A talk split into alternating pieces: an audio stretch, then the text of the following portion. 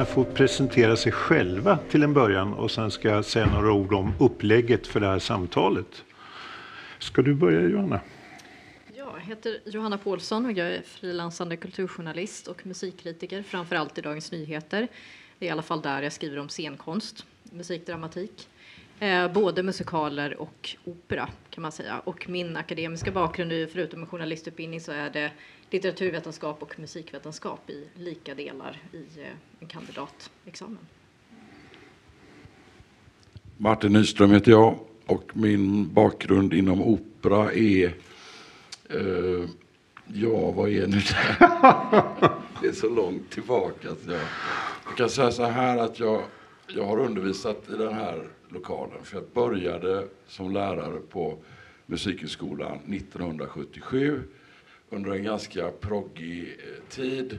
Mina första, och då höll jag en kurs som omfattade analys av opera och symfonier.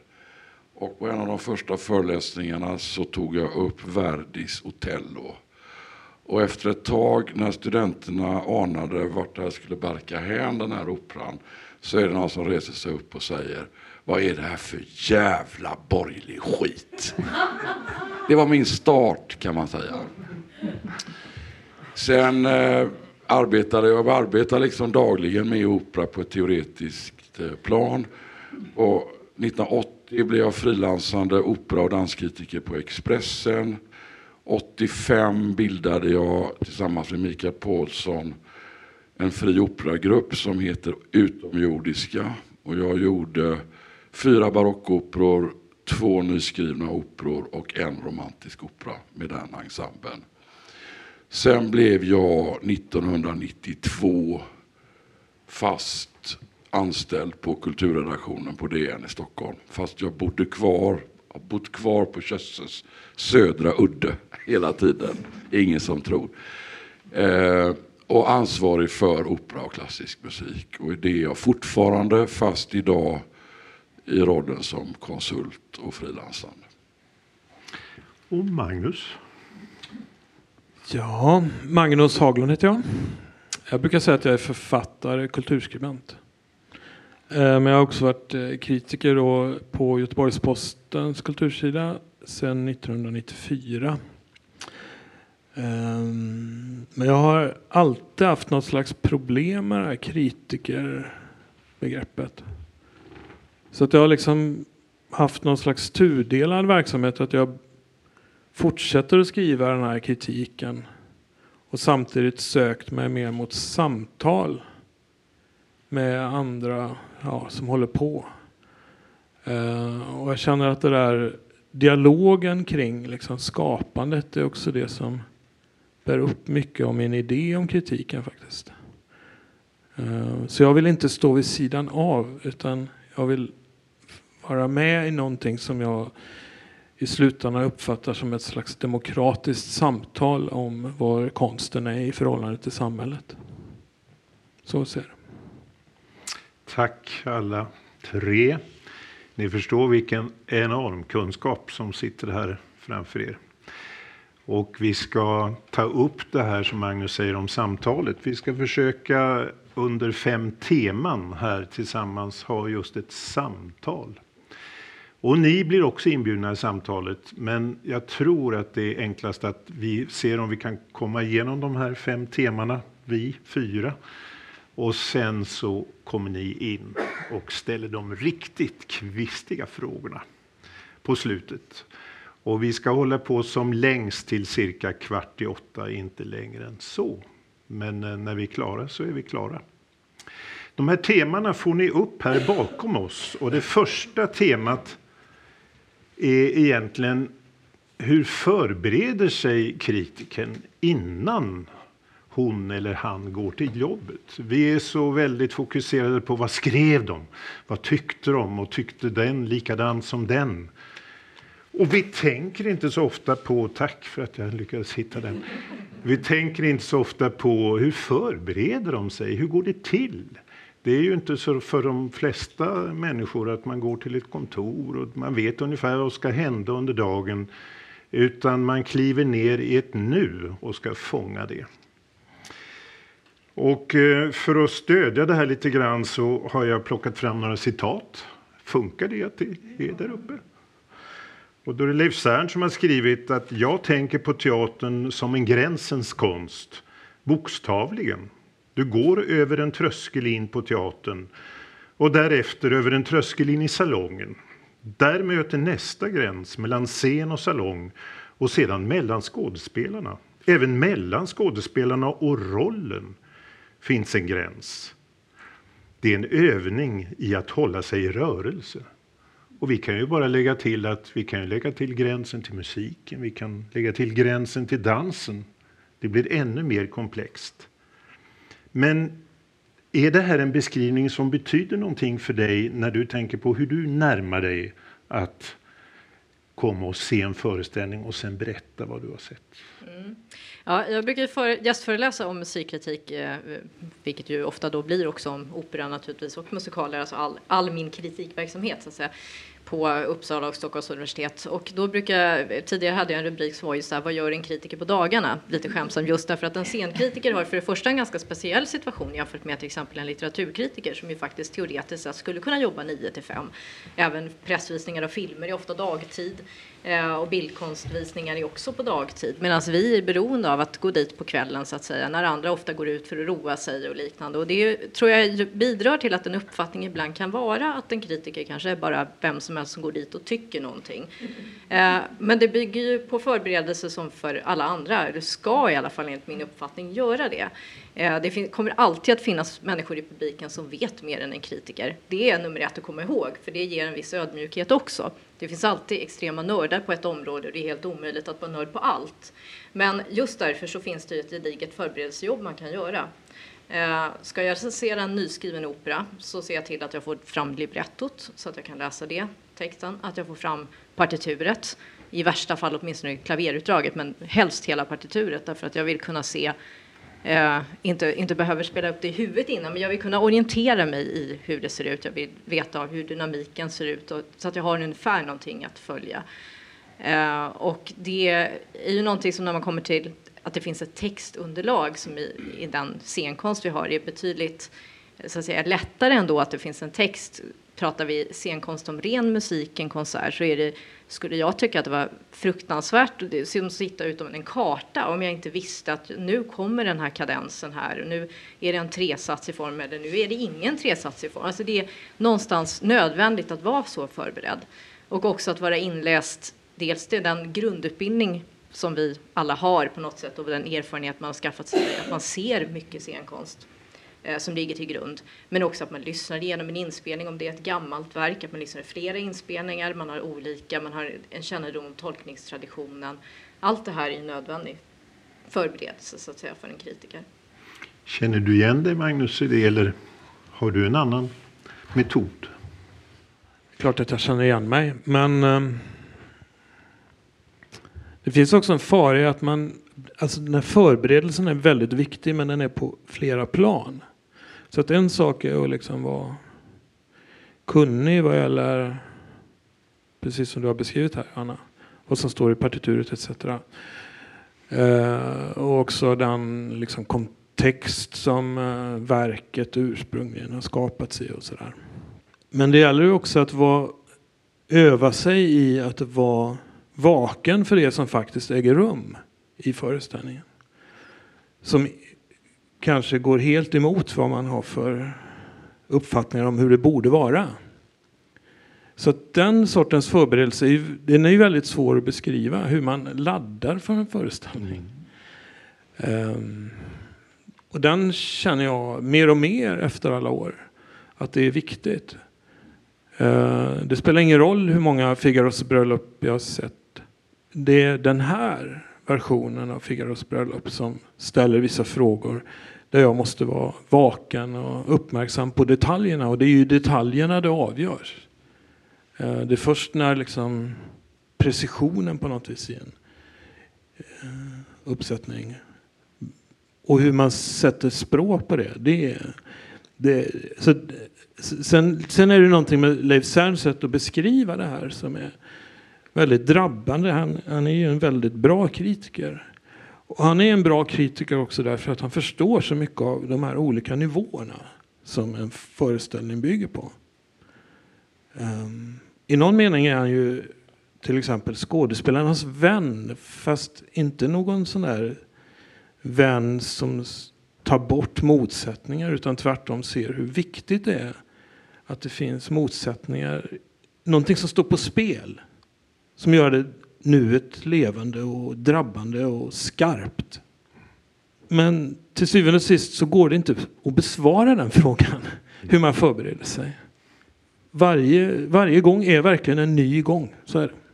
Ja, jag håller ju med er båda två, känner igen mig. Jag tror ni anar att som operakritiker så har man väldigt mycket att gå igenom innan man gör en recension.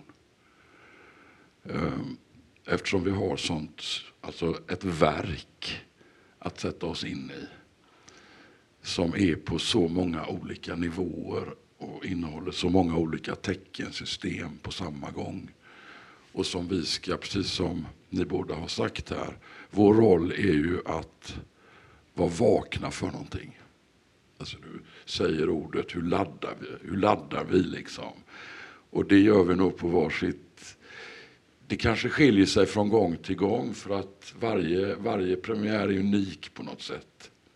Men det här med rörelse är ju fantastiskt. Eh, jag tänkte direkt på en sån här ljuvlig öppning. Eh, jag hade förmånen att träffa Kenneth Branagh när han hade gjort sin Trollflöjten-filmatisering. Och där kan vi verkligen snacka om att förhålla sig i rörelse. Hans incitament till att eh, filmatisera Trollflöten, det var, och detta är mycket intressant, det var ouvertyren. Det var alltså en orkestermusik. Inte ett ord, ingen handling, inga symboler.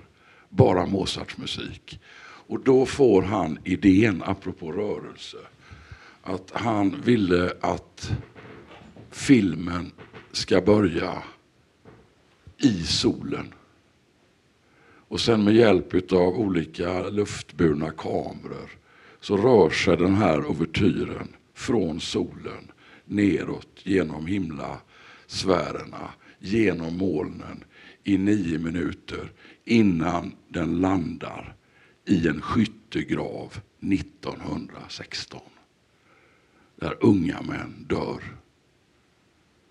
Och det är hans utgångspunkt för, sen blir det för hela, hela Trollflöjten.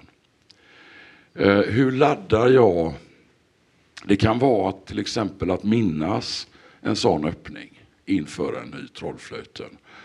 Men jag håller helt med Magnus om att det handlar ju inte om att gå på en föreställning med massa förutbestämda meningar. Att, att eh, Carmen hon är en sån och sån. Och ni ska veta det att operavärlden är väldigt mycket sån. Vi har att tampas mot schabloner och mot föreställningar där man är väldigt förtjust i att säga det är nog den bästa Carmen någonsin. Nej, hon ska inte göra Carmen, hon ska göra Donna Anna. Alltså, här finns så mycket konstigt. Och detta, därför är det så underbart då när någon gör någonting. Vi ska komma tillbaka till ett gäng laser. Det ska vi absolut göra. Men Hans Don Juan. Glasklart. Hans Don Juan 1982 som ju är något av det bästa som har gjorts i Sverige och i Europa överhuvudtaget. Orsakade en helt otrolig recension i GP som på temat Jag känner inte igen mig. Och det här var ju egentligen hur bra som helst. Alltså han, Don Juan är ju inte sån här. Donna Selina är inte sån här. Jag känner inte igen mig. Han hatade det. Och detta framkallade då en debatt i GP. Eh, bland annat Per-Arne Tjäder som hade jobbat med eh, ett gäng med den här föreställningen eh, skrev och kanske var, var några till. Alltså. Det var, och den utmanade någonting på ett otroligt intressant sätt som fick operanördarna och operavärlden att fullständigt gå i bitar. Va?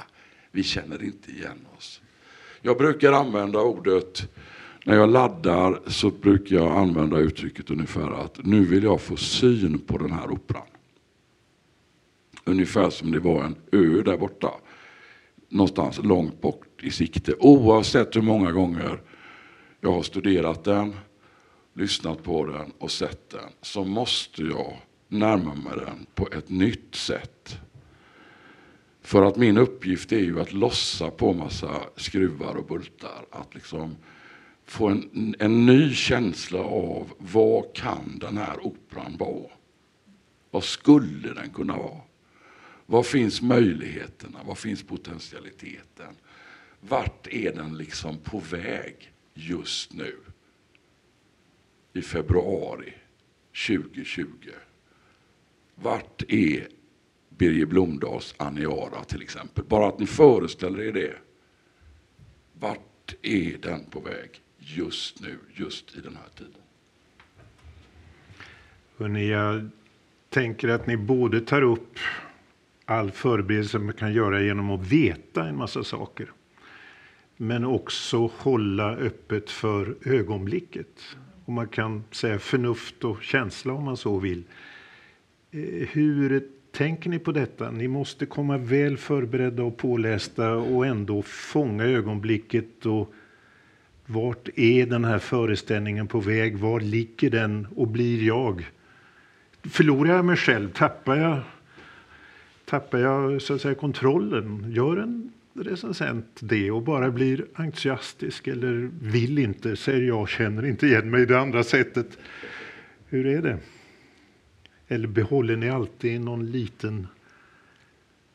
Nej, alltså det min kulturchef Björn Wiman. Vi, vi, vi är på Wagner ibland tillsammans.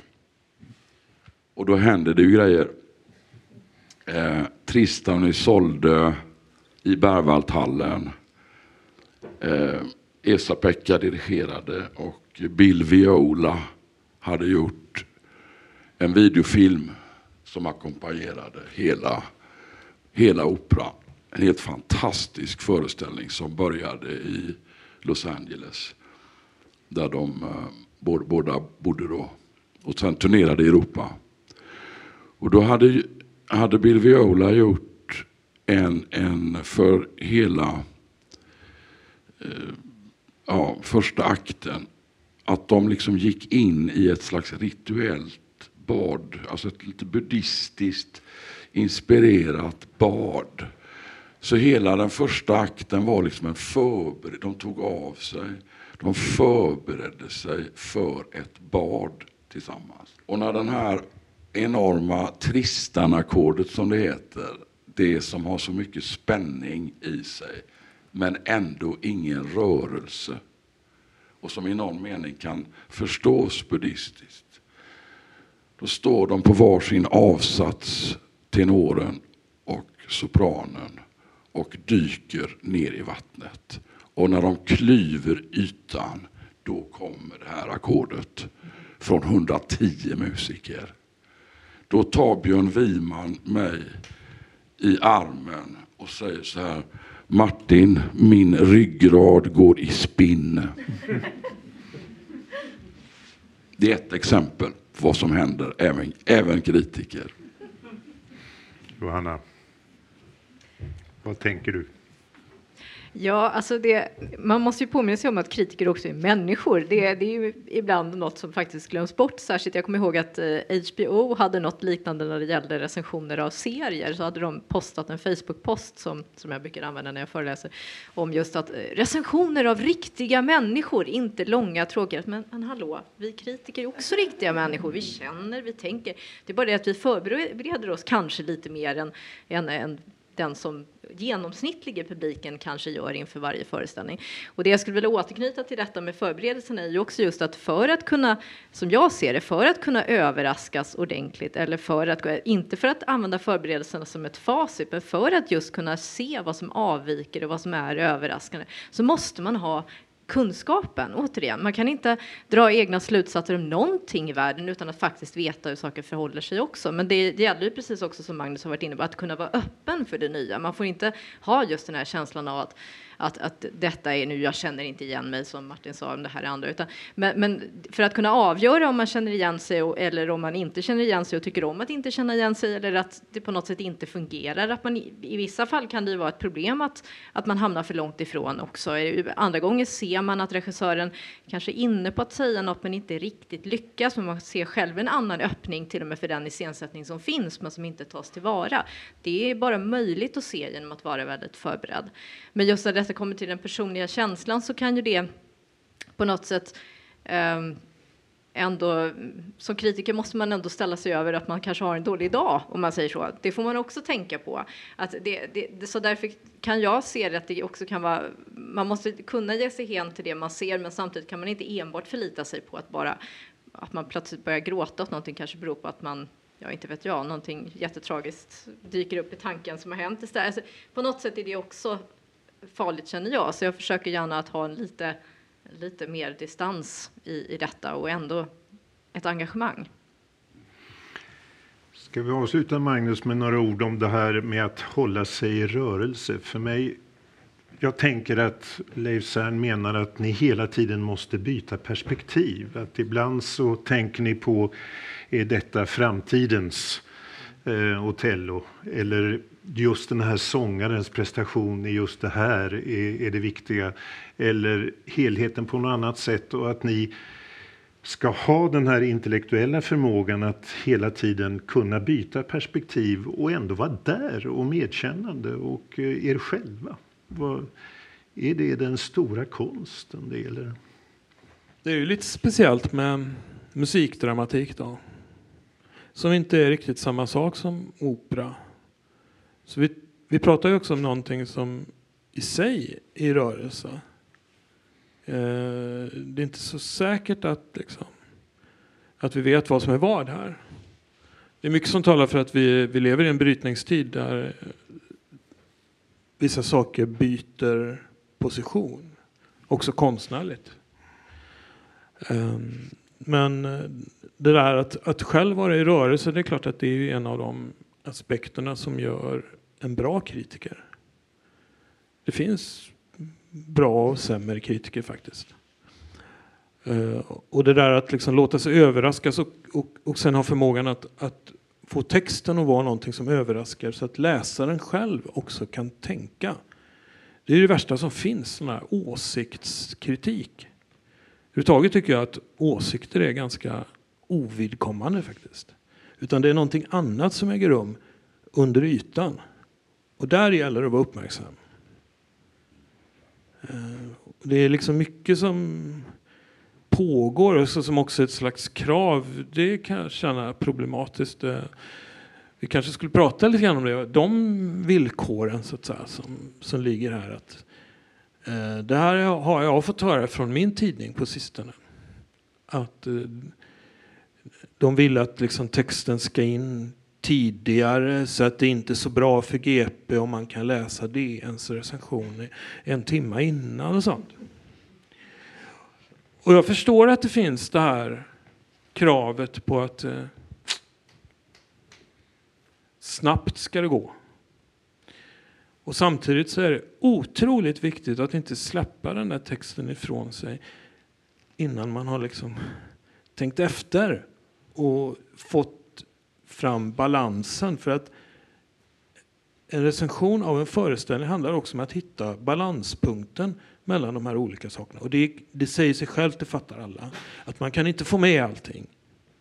Eh, en, en, en dålig recension är ju också en sån här katalogaria av den gjorde det och den gjorde det och den gjorde det. Till slut så är man bara vilse. Då finns det ingen liksom, riktning i texten. Så att uppdraget är ju väldigt svårt. Och någonstans blir det svårare och svårare. Och det är också därför det är intressant att hålla på. Och jag känner faktiskt, nu har jag hållit på så pass länge, men jag, jag blir någonstans mer och mer nervös Eh, eh därför att det är saker och ting som står på spel. Och låt oss säga att det är en föreställning som man inte tycker är så bra och kanske ibland tycker är direkt dålig. Det är väldigt svårt att lämna den typen av texter ifrån sig som sätter någonting på pränt. För risken, den, den, den känner jag också att den är, eh, alltså, den är svår därför att det, det kan lätt bli att man för att vara så tydlig som möjligt för den läsare som inte har varit på föreställningen. Det är också väldigt, väldigt viktigt här. Vi skriver ju inte bara för de som har varit där. Vi skriver för de som inte har varit där också. Och texten måste vara transparent i den betydelsen att den skapar en dialog kring ämnet, kring innehållet, kring detaljerna. Och går man vilse i detta så blir det suddigt. Men tydliggör man till exempel varför en föreställning då, vill säga att man tycker att den inte är så bra. Tydliggör man detta så kan det bli väldigt hårt. Och eh, det är ju livsfarligt om man liksom också tar ett steg tillbaka för att ah, men jag, måste, jag måste vara snällare. Då blir det inte trovärdigt. Ni fattar? Det här är, det är svåra grejer alltså. Ja. Och vi ska komma in på det, men göra en liten omväg Martin. Ja. Över ett annat tema. Så det får bara ligga lite bakom örat på er allihop innan vi går in på hur skriver man en recension. Så vi lämnar hur förbereder man sig inför att uppleva en föreställning. Och då är det nästa citat. Och då handlar det lite grann om möjligheterna för musikdramatik idag att vara samhällsaktuell. Alltså utöver att redogöra för själva föreställningen så måste recensenten våga ta plats även utanför recensionerna, polemisera, problematisera, fördjupa Kort sagt ta sitt intellektuella ansvar och visa sin expertis, säger Johan Hilton. Och Björn Wiman, som du nyss nämnde, hur han greppade dig i axeln när de klöv vattenytan tillsammans på Tristan och Isoldes första ackord. Följden blir en teater som inte längre skapar samhällsdebatten utan följer den. Något som i dagens allt mer otåliga opinionsklimat är förödande. När teatern kommit fram har samhällsdebatten för länge sedan dragit vidare. Och då tänkte jag, har teatern sådana svårigheter? Som är mycket lättrörligare eh, vad ska vi säga, medium än vad musikdramatiken och operan är. Har vi överhuvudtaget en chans att vara aktuella i samhällsdebatten? Kan jag börja där? Eh, ja, alltså just eftersom musik tar mycket längre tid att komponera så dröjer det ju alltid väldigt lång tid innan och, och bara de här nyskrivna operauppsättningarna som blir liggande i tio, tiotals år på Kungliga Operan i Stockholm då, och även de här short stories som kortoperor som också blir liggande i ganska många år i sig. Så det är väldigt svårt för en, en operatonsättare idag att reagera på eh, på så att säga en väldigt att driva en samhällsdebatt så att säga att vara steget före det som redan händer. Och ser man till äldre verk då som ska försöka iscensätta, då, där har man ju då det, det, det, är därför man förstår att det också blir lite så att det är tacksammare, inte bara enklare på många andra sätt, men det är också så här att då gör man en aktuell tolkning och försöker koppla den, vilket i sin tur kan då bli ganska krystat istället. Eller så hittar man någonting som man vi då också i musik, jag tar ju gärna in musikalen här nu också då, som ju också är, är musikdramatik och kan funka på ett liknande sätt. Jag var precis och såg eh, Äppelkriget, Hasse Hasse och Tage-filmen på Eh, i musikalformat då på eh, Helsingborgs stadsteater i helgen. Och eh, där slog det mig verkligen det där hur, hur fast det lätt blir i detta bekräftande av samhällsdebatten idag. När den är uppdaterad, så en, en film som 1971 på något sätt sår frön till gröna vågen och verkligen liksom, eh, som, som det i och för sig går att ha invändningar mot att man löser miljökrisen med, med så att säga sagofluff om man, om man vill vara kritisk även mot filmen. Men samtidigt på något sätt ändå tänker en ny, funderar, hittar någon sorts drömtankegång kring detta tema. Och så kommer då, gör man en klimatmusikal av detta idag. Um, som har väldigt många olika stilar till att börja med för att både knyta bakåt i tiden och framåt i tiden. Ett, ett litet försök att vara både bakåt och framåt samtidigt på något sätt och ändå mest bakåt som det oftast blir. Uh, men så tar man in då den självklara parallellen där man då istället för en ty tysktalande exploatör har en Trump-liknande karaktär och man har några Gretor på scenen. Och, man, och, det blir väldigt, det blir naturligtvis roligt på ett sätt för att det, det bekräftar, det, det, så att säga, en igenkänning som, och det är den rimliga parallellen vi gör idag med ett sånt verk. Men om man ska tänka på det ur det här perspektivet med, med så att säga, om, om teatern kan hänga med eller scenkonsten kan hänga med så är det ju så att detta är också steget efter. Och, och just att, för det bekräftar ju bara den bild vi redan har. Och där kan man givetvis gå in på liksom vad syftet med scenkonst är. Är det att visa andra vägar? Är det att tänka framåt? Är det, är det ett krav vi ens kan ställa? Kan vi säga att scenkonsten ska ha den där instrumentella rollen? Eh, det är jag inte säker på att vi kan säga nödvändigtvis, men i det fall den ändå tar, så att säga, tar på sig att vara en klimatmusikal och gör det, så, så är det ganska tydligt att det väldigt lätt blir detta bekräftande. Mm. Martin, du nämnde Aniara. Det är ett annat exempel på en opera som man ofta säger åh, den har aldrig varit så aktuell som, ny, som nu. Nej, precis. Men det är alltså... Det finns ingen automatik i det. Du kan göra en Aniara nu som inte säger någonting inte talar till oss överhuvudtaget. Utan det är liksom det. Alltså, dels kan jag tycka så här va, att det är ju... Äh, äh, alltså på något sätt så tycker jag att det finns något väldigt starkt i att konsten kan utgöra ett motstånd mot åsikter. Alltså Magnus, du precis som jag skulle vilja också väljer hellre ordet perspektiv. Här finns ett perspektiv som är intressant på världen. Inte en åsikt om världen. Och det är inte samma sak. Och när man försöker liksom få stackars operor att bli åsiktstribuner så kan det gå riktigt illa. Och din gamla plats har ju blivit lite uppmärksammad för detta. Vi kanske inte ska gå in på det nu, men det är ju, där har vi sett liksom hur iscensättare eh, dekonstruerar klassiska operor och klipper sönder dem och eh, gör så att säga någonting helt annat av dem. Och det, det där är ju eh, Alltså det, det, är rätt mycket känsligare skulle jag säga att göra det.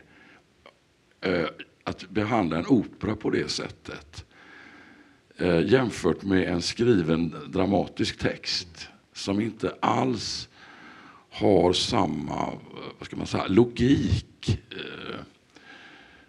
Jag menar en opera kan vara, kan vara skriven så att 20-30 minuter har en fullst, att det utgör en otroligt logisk process.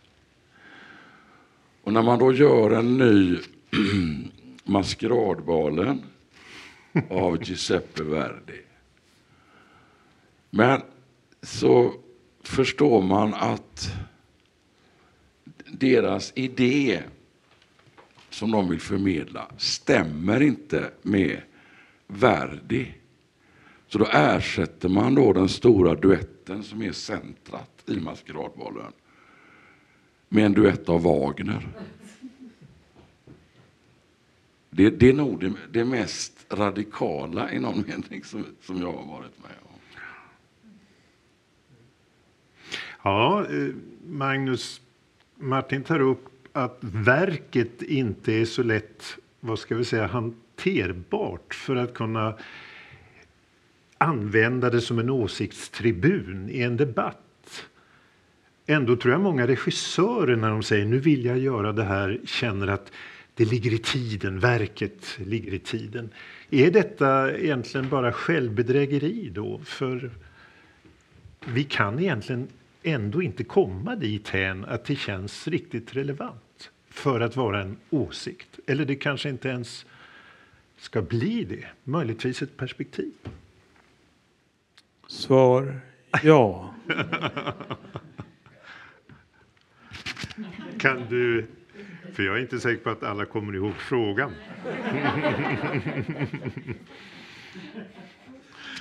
Vi kan ta ett Ge Magnus bara chansen att svara innan så får du tillbaka det. Alltså det finns ju en sjukdom här. Ett otroligt lättvindigt sätt att försöka få saker och ting att vara comme il faut eller up to date eller vilka andra utländska ord vi ska använda för detta. Um, ja, det där är väldigt illusoriskt och det som gör att någonting blir berör på riktigt och ingenting med sånt att göra. Däremot så finns det en verklig politik, ett verkligt samhälle och en verklig konst som sätter saker och ting på pränt och gör att motsättningarna på något vis får leva där. Liksom. Det är någonting helt annat. Eh, och en föreställning kan vara fullkomligt obegriplig och ändå vara prick på, på pricken hur det känns i en tid.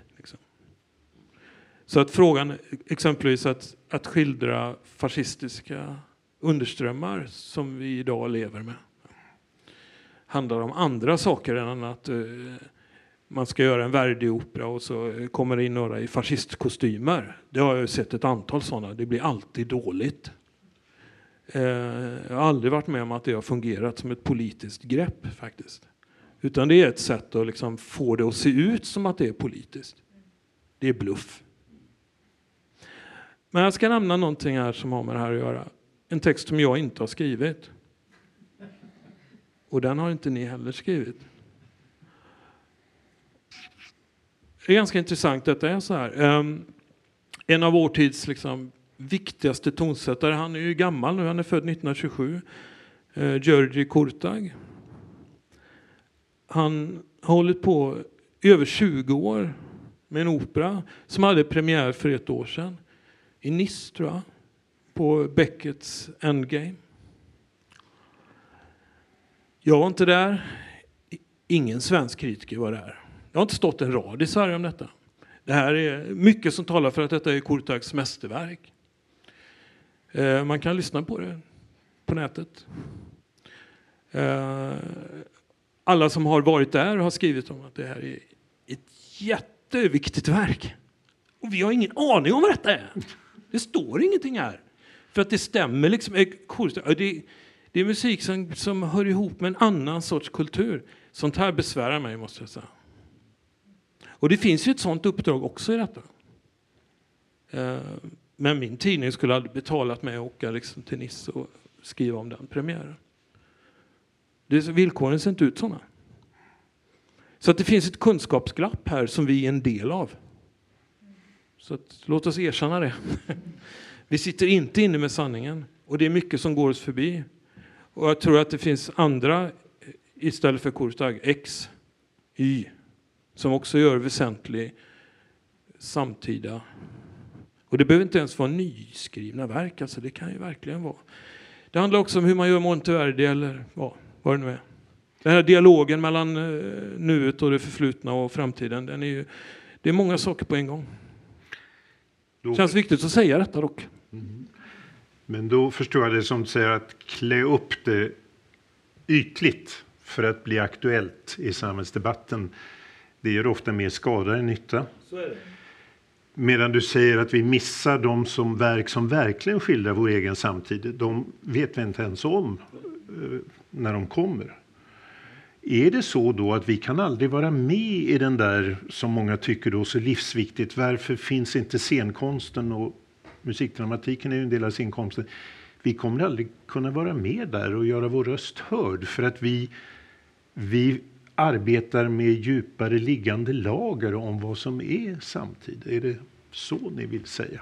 Jag tänkte säga några ord om det här med offentlighet. För det är ganska intressant. Eh, en av vår tids stora eh, arkitekter, Rem Koolhaas, mm. som jag var och recenserade faktiskt eh, hans konserthus i Porto i början på 2000-talet, Casa de Musica. Fantastiskt. Och han, han hade en devis där att, att det är ingen konst att göra ett offentligt hus. Konsten är att göra ett hus offentligt. Mm. Alltså hur ska om vi nu talar om medborgarperspektivet, mm. att, att en operaupplevelse inte bara är en individuell, liksom jag och min existens liksom har fått lite uh, härligt nu. Utan att man ser det lite, lite grann större så är, det, så är det ett klart problem att alltså, det, operan är ingen referens i, ett, i, i det större offentliga samtalet överhuvudtaget. Förutom när det kommer in på hur mycket den kostar.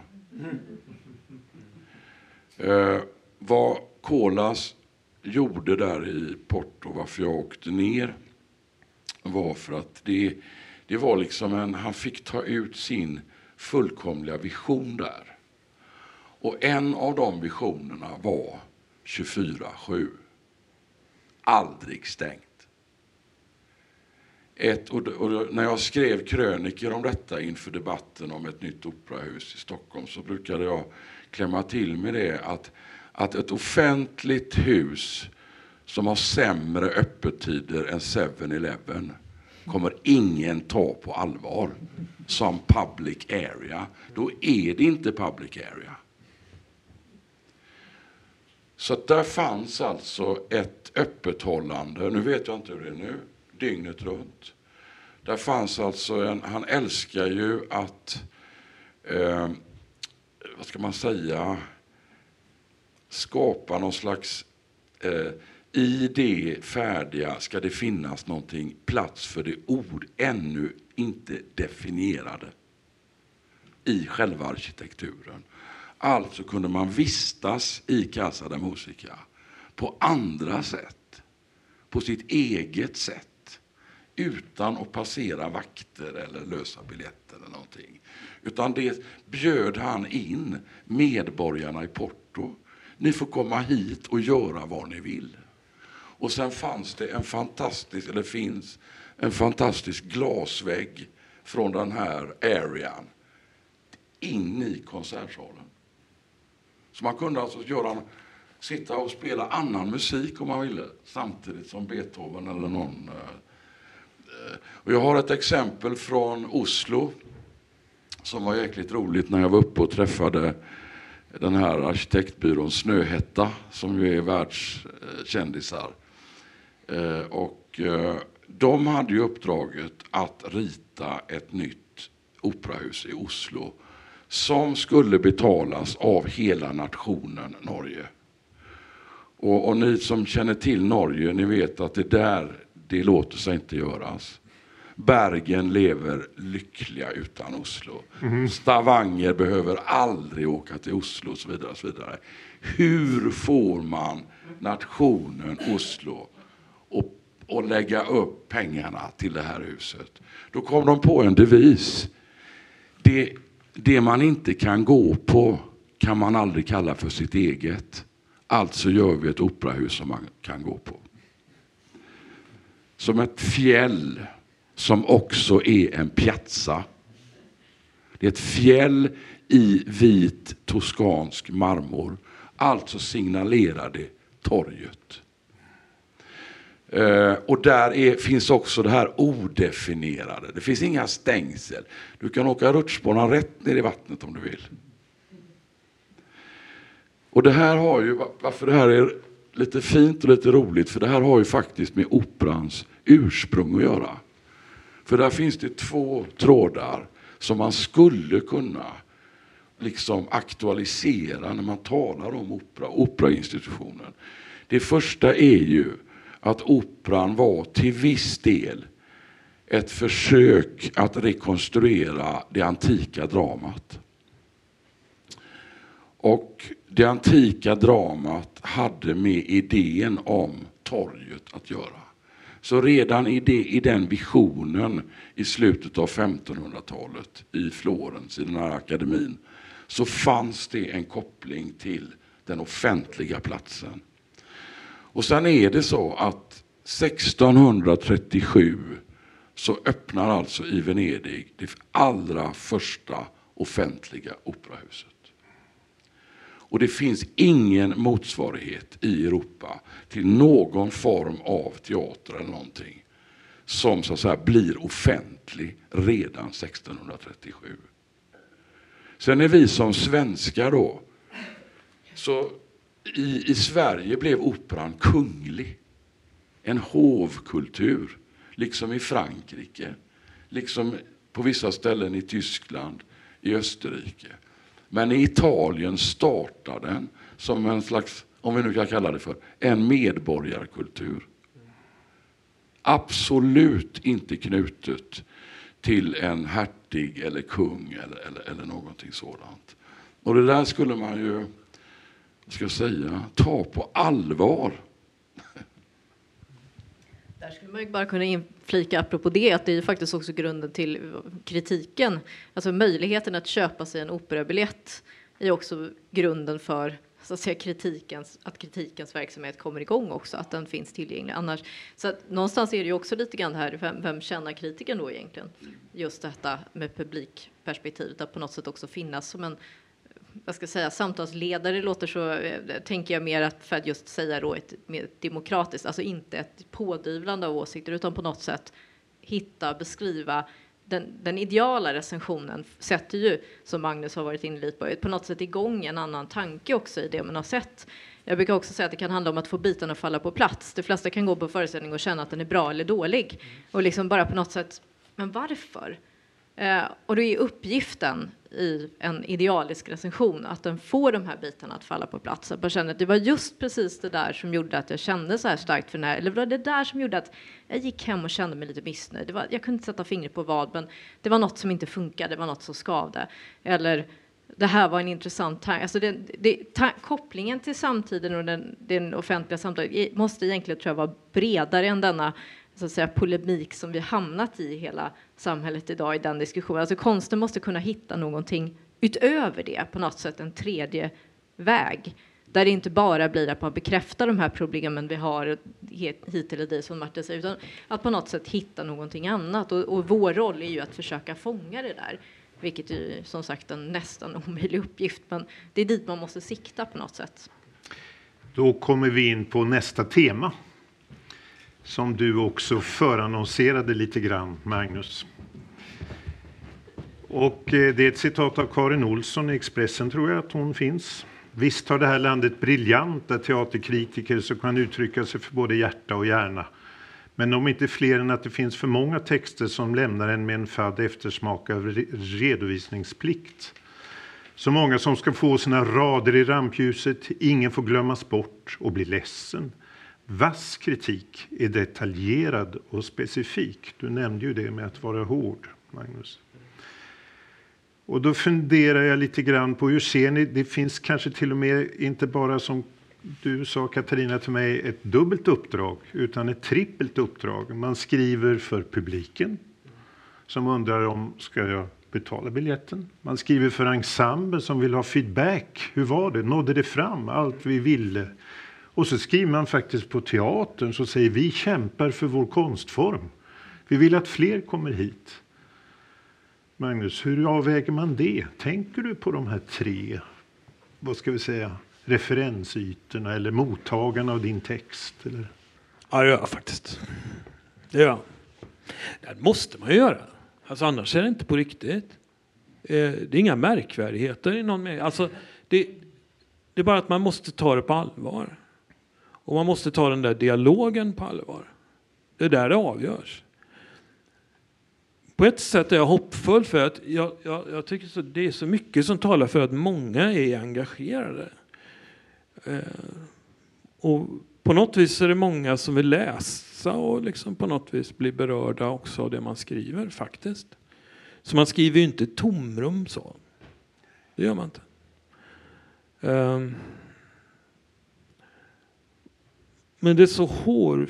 Alltså, de skillnader som det handlar om, ordet skillnad är ju väldigt viktigt.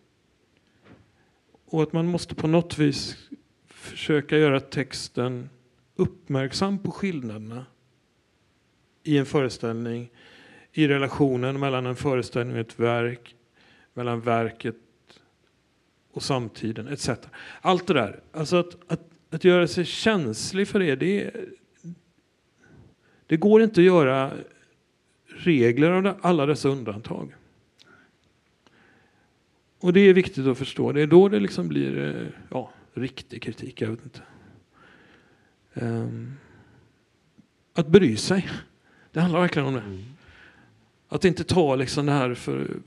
Och, och, ja, för att vara lite personlig här då, men eh, jag har en väldigt sträng läsare hemma. Min hustru hon är liksom stenhård. Och det är, varje gång jag skriver så är det saker som... Det kan du inte skriva en gång till, du har skrivit det hundra gånger. Etc. Det är väldigt viktigt att ha en sån läsare. Eh, och någonstans också tänka på, amen, vad är det texten säger? Når det fram? Det, det, sånt känns viktigt. För jag tycker att den där andra parten, den andra då, som man kallar är så viktig. Det är så det blir ett samhälle. Att vi bryr oss om varandra. Är det ett bra svar? Mm.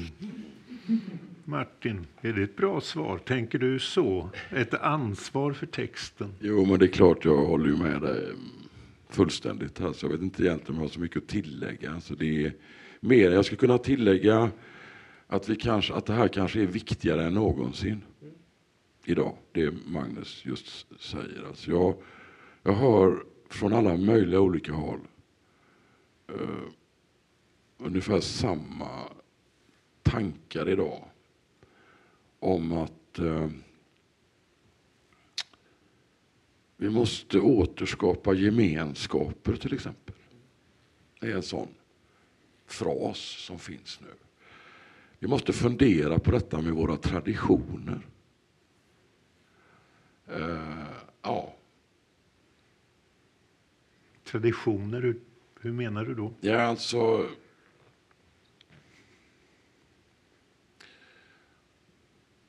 Där vi kan mötas, där vi kan tala med varandra, där vi kan vara med varandra, där vi kan i någon mening ha förtroende för varandra. Ja, det gemensamma torget där vi det kan mötas. Precis, det mm. gemensamma torget.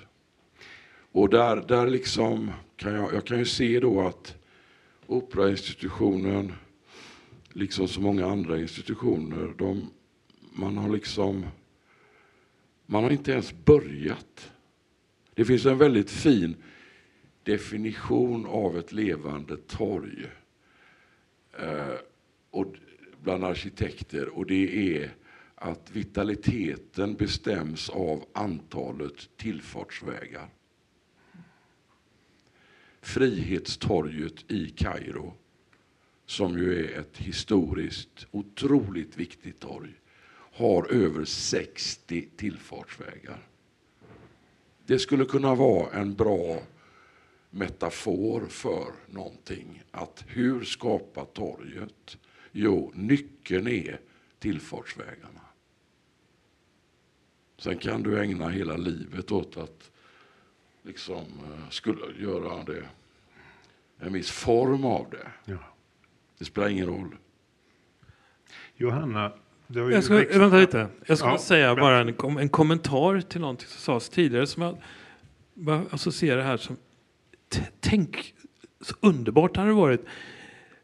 Vi går på en Wagner-föreställning. Låt säga Tristan och Isolde. Och så ska det komma, ska Isoldes kärleks... Det där. Och då kommer Verdi istället. Alltså det hade varit något. Och ja. folk skulle blivit så jävla förbannade. Vad gör ni med Wagner? Och det är, om, om, det är någon, om det är någon som behöver den sortens liksom, snitt så är det Wagner. Och det, det, ja, men det, det hade ju varit hur roligt som helst, eller hur? Eller någonting annat som sker. Vad som, jag ska göra ett tillägg som jag inte skulle vilja att det var. Från, det här är från en, en annan sorts föreställning. Eh, och det är väl när de gör Tjechov där på Stadsteatern. Eh, och så sjunger en av skådespelarna mitt i Oa hela natten. Det var inte bra alltså. Och det var liksom ingen, det var ingen tonträff. Det handlar inte om huruvida man sjunger rent eller inte. Men sättet att göra detta och göra det angeläget. Det blev bara en gimmick. Så det är inte det. Det är liksom inte gimmicken att sjunga Verdi i en Wagnerföreställning som är intressant. Utan att det blir ett snitt som gör att plötsligt så bryts en viss form av fiktion och någonting annat inträder. Som också har med fantasin att göra. Ge plats för det där som det otänkbara, det imaginära, allt det där. Som jag tror jättemycket på. Och det är egentligen svaret på det här. Som, tror mm. jag. Det här med 60 tillfartsvägar till torget. Det finns ett nytt torg, det heter sociala medier. Och ni befinner er både i den gamla världen med läsekretsen, till och med i papperstidning eller digitalt.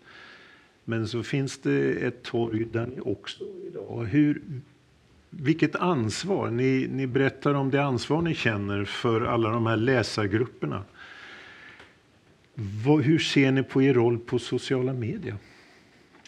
Ja, det där är svårt, för det komplicerar ju verkligen kritiken idag och det, det är ju också det som jag kan känna många gånger att eh, det kan vara många som, särskilt mindre arrangörer, som verkligen vill att tidningar ska komma dit och skriva. Man kan få väldigt mycket tjatmejl trots att man är frilans och inte har eh, ens möjlighet att bestämma alla gånger. Så det tjatas det väldigt mycket.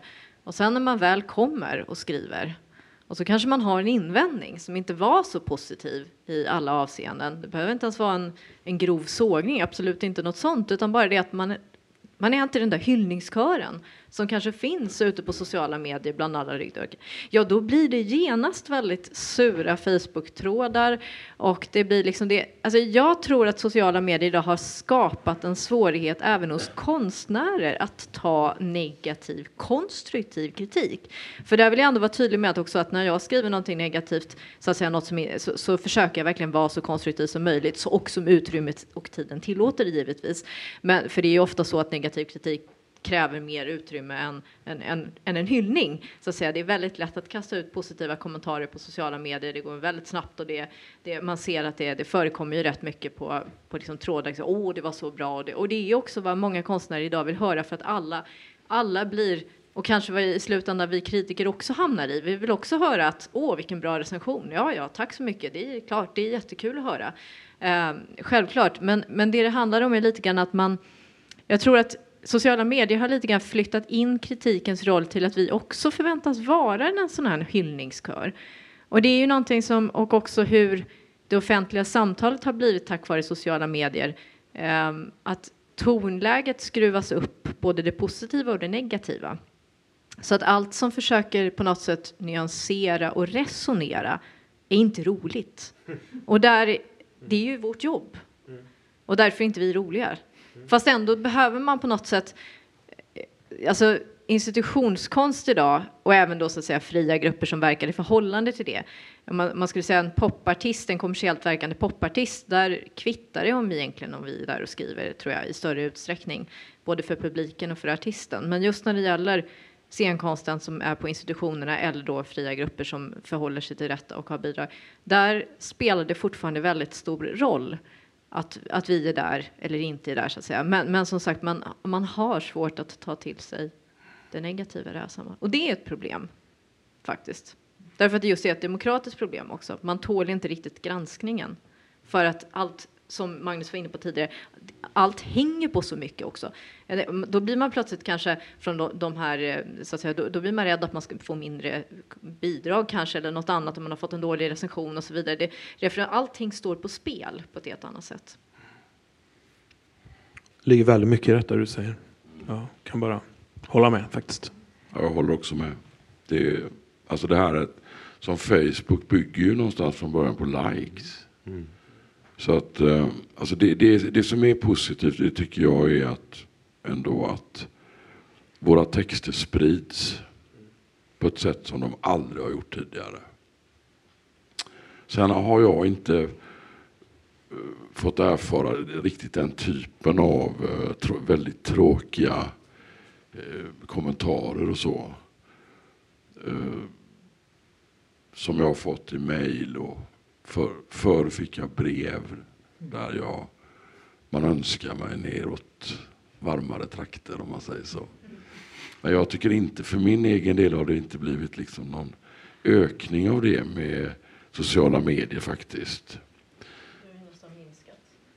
Ja, faktiskt. Det har faktiskt minskat. Jag har haft lite stalkers och lite sådana här grejer som, som tillhör det här offentliga jobbet. Men det, det har faktiskt eh, upphört mer eller mindre. Det är väldigt skönt. Ja. Så vi ser ljust på det här Staffan. Ja men vad roligt att höra. Jag skulle bara vilja inflika både och. För att på något sätt var det lite grann så att fick man ett argt mejl tidigare så kunde man bemöta det till en person. Och det är på något sätt lättare för idag kan jag plötsligt hitta, av misstag hitta en sån här tråd som inte ens jag är adresserad i, utan jag bara ser det och då, då, hamnar man lite grann i det här, ska man då gå in och dra i det här och det kan finnas massa trådar, jag kanske inte ens ser alla. Men lite grann att det blir väldigt skevt och där tror jag att man minskar möjligheten paradoxalt nog att mötas just för att det når mer men diskussionen flyttar någon annanstans och, och hamnar fel, fokuset blir fel. Hörrni, jag tror vi går vidare till tema nummer fyra. Och då har jag citerat Martin här. Musiken, texten, teatern, ibland koreografin och scenografin. Var utspelar sig det musikdramatiska? Och Johanna skriver som kritiker på begränsat textutrymme ska jag försöka säga något konstruktivt om de tre olika huvuddelarna musik, scenografi och själva dramat.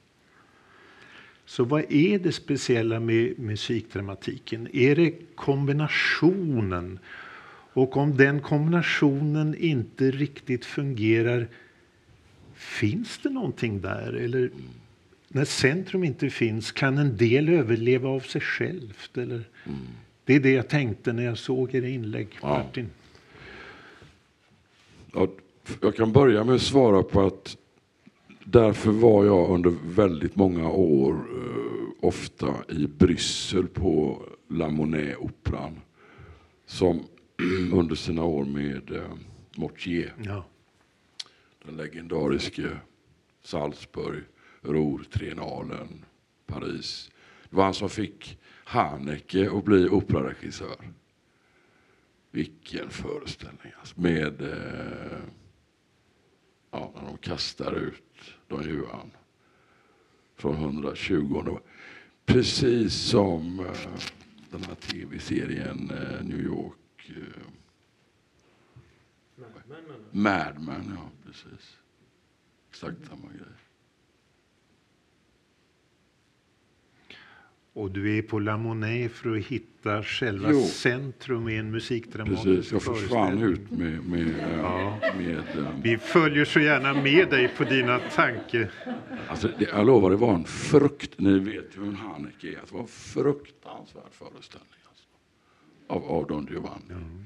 Jo, La Monnaie, Gérard Mortier gjorde då, blev chef där och då skapade han en väldigt intressant dialog i huset mellan nyskrivet och 1600-talet. Alltså operans första århundrade.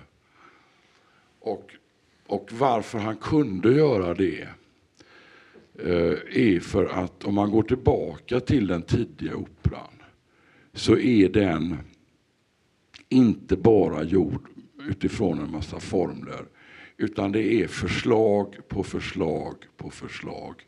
Hur alla de här teckensystemen ska kunna samspela och samverka. Och det utvecklas på olika sätt i olika städer i olika länder.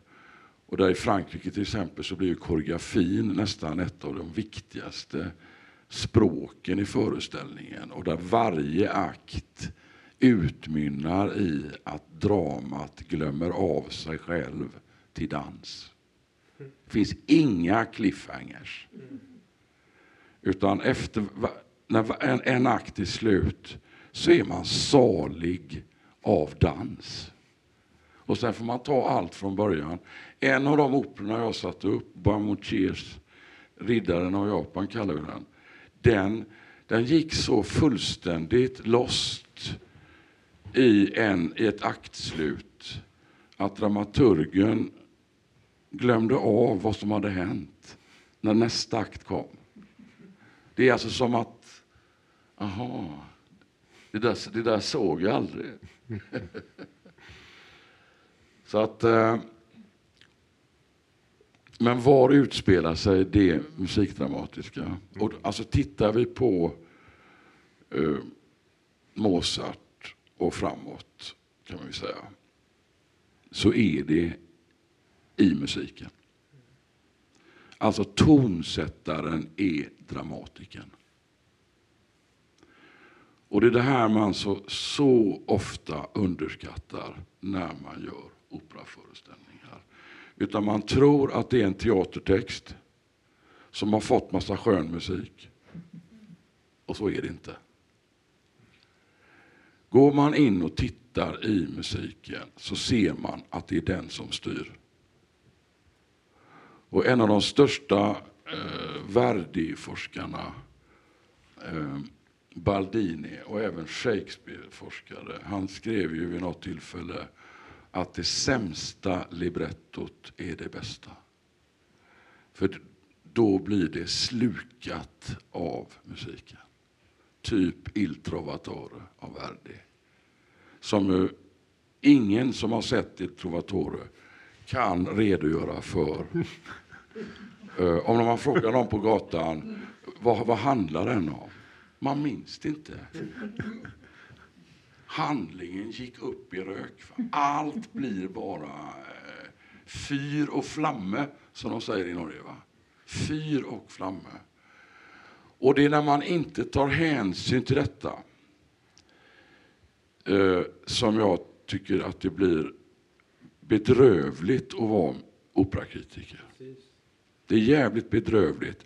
Och om jag skulle säga en trend är att det blir bedrövligare. Jag ser fler och fler iscensättningar där det inte finns ett enda sant förhållande till det musikdramatiska. Man har inte så att säga, ställt frågan vad handlar detta om utifrån vad som sker i musiken. Utan man har tagit replikerna. Jaha, det är detta det handlar om. Jag kan bara ta ett, några korta exempel. Mozart. Till exempel, det finns en duett i Figaros bröllop mellan tjänsteflickan Susanna och greven. Den börjar med att greven har tonen och anger grundtonarten och är myndig. Så svarar Susanna med att byta tonart. Vad hon gör musikdramatiskt är att hon tar den här mansrösten i handen och för honom till ett helt nytt område där han inte är lika säker längre. Detta går att uppleva när man lyssnar på Figaros bröllop utan texten. Vi kan ta den stora sextetten i Don Giovanni. Jag har testat detta på studenter och även på tonsättarelever som jag hade här eh, i en kurs under några år. Va? Som inte kunde Don Juan. Då spelade jag sextetten alla trodde att Leporello var den som drev alltihop, styrde hela scenen. Det är alltså betjänten som blir slagen, slagen fullständigt. Det här är ju otroligt intressant. Att det finns de, den här typen av motsättningar eller motsägelser mellan det musikaliska skedet, skeendet och, och librettot. Och vi har likadant i, hos Verdi till exempel, där ju en nivå hos Verdi, och, i, och det gäller ju hela den italienska 1800-talstraditionen, är betydelsen av de fyra röstpositionerna. Alltså när Verdi säger i något skede den här rollen ska vara tenor. Då får det konsekvenser för hela operan jämfört med om han hade sagt det här är baritonen. För då skulle nämligen den killen aldrig kunna få sopranen. En baryton får aldrig en sopran. Ni fattar? Så att Verdi hade en slags stenkoll på librettot men precis som Mozart gav fan i det och bara går in i, och orden finns ju med hela tiden. Va? Men det finns ju ingen tanke att överhuvudtaget låta sig styras av den textliga nivån. För då hade inte nattens drottning varit möjlig till exempel. Hon är en liten, liten biroll. Hade han, Mozart, bara gått efter hennes betydelse i texten så hade hon haft två sådana birollsgrejer. När Mozart gav sig in och komponerade hennes stycke så tappade han fullständigt allting. Förutom att låta musiken ta henne med fyr och flamme. Johan, eh, det var ett sätt att leta efter musikdramatikens centrum. Mm. Och att hitta det på lite olika ställen, i olika traditioner och i olika operor. Men framförallt att leta efter det i musiken och den musikaliska gestaltningen. Och inte som jag tror i vår tid det blivit vanligt att librettister ofta försöker beställa en kompositör till sin text istället för att kompositören beställer en librettist. Mm. Är det, vad tänker du? Ja, alltså jag tänker ju på just detta också, alltså framförallt då detta omöjliga Kinderägg eller vad man ska kalla det som vi eh, kritiker ska ägna oss åt med de här olika delarna sen då att, att få fram då detta text, eh, alltså det vill säga den det behöver inte nödvändigtvis vara då texten, men ändå på något sätt vad handlar operan om då, oavsett vart detta utspelar sig i musiken eller, eller, i texten så att säga. Och så att säga det klingande då musiken och då själva iscensättningen rent visuellt, scenografin så att säga, som är ändå de huvuddelarna i en, en, en eh, så att säga scenkonstföreställning.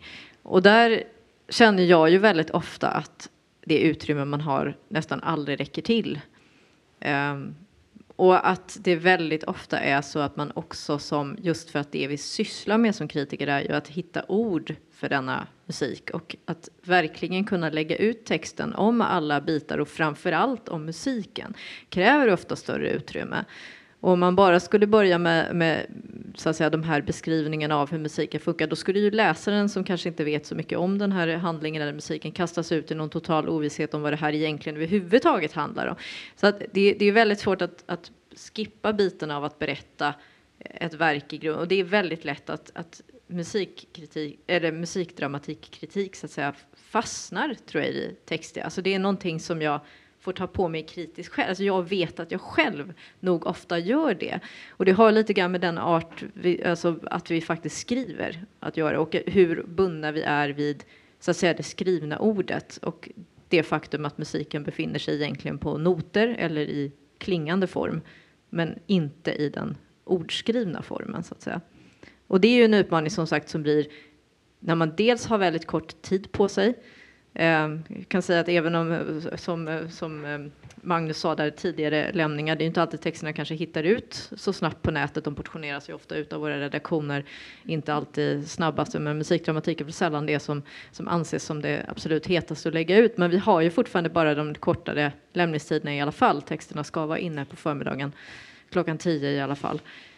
Ehm, och så det är en begränsad tid att, att fundera på, på både vad man har sett och hinna skriva en text och gå igenom den. Och det är också en begränsad yta att hinna få med allt det här. I, i bästa fall 3000 tecken idag, vilket motsvaras ju av ungefär en A4-sida med 12 punkter kan man ju säga, knappt en A4. I, i sämsta fall 2000 tecken.